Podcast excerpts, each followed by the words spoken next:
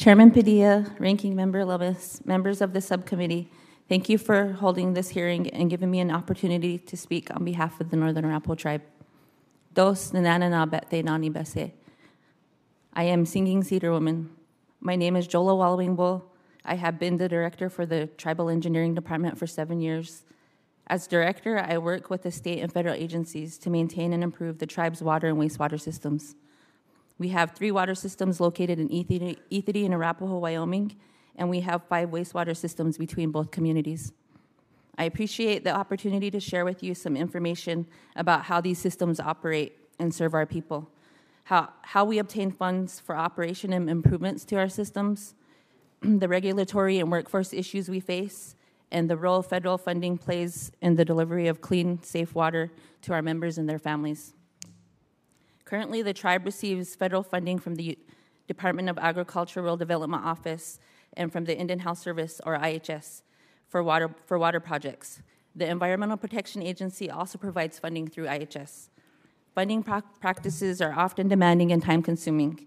Each agency has a different application process, and after submitting applications, it often takes a long time to receive funding and put it to use. While we wait for applications to be approved, our work cannot and does not wait. Leaks and other issues continue while our requests slowly move through the approval process.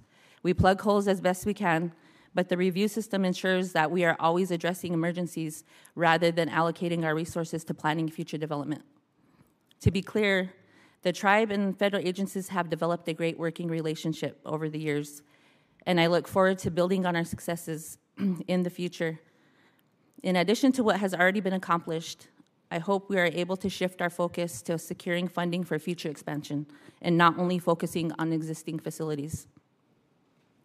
The tribe also faces regulatory issues with the right of way process. Even after securing funds, funding, the right of way process can delay the implementation of necessary projects by years. An example of this is the Ethete well field.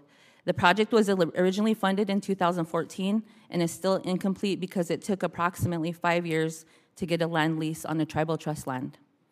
The effects of that delay, compounded by inflation, means that every dollar we receive loses its buying power over time. We frequently run out of money for projects because of inflation driven increased costs. St- streamlining the right of way process will ensure that we can start projects faster and the dollars will go further. The tribe also faces problems when it comes to hiring and retraining workers. Currently, the tribe has six water and wastewater operators. Only two of them are certified Harold Little Bear and Floyd Addison.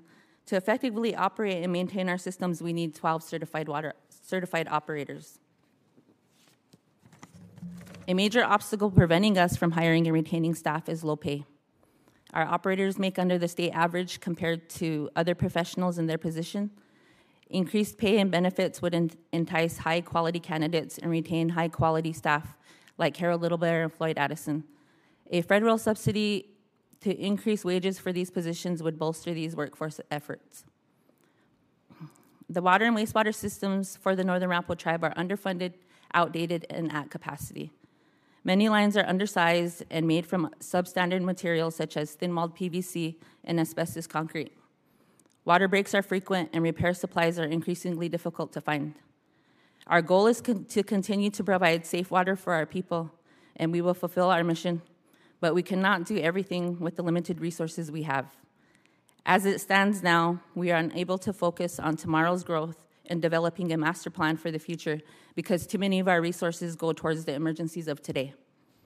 We remain, we remain passionate about our job because of its importance to the community. Our grandparents fought to, pro- to provide a brighter future for our generation. Now I look at my nieces and my nephews and their kids, and I want a brighter future for them too. for the longevity of the tribe, we must have the opportunity to create a path forward and work towards a new chapter where we may proactively plan for our future as a tribe and as a people. Haho, thank you, and I look forward to your questions.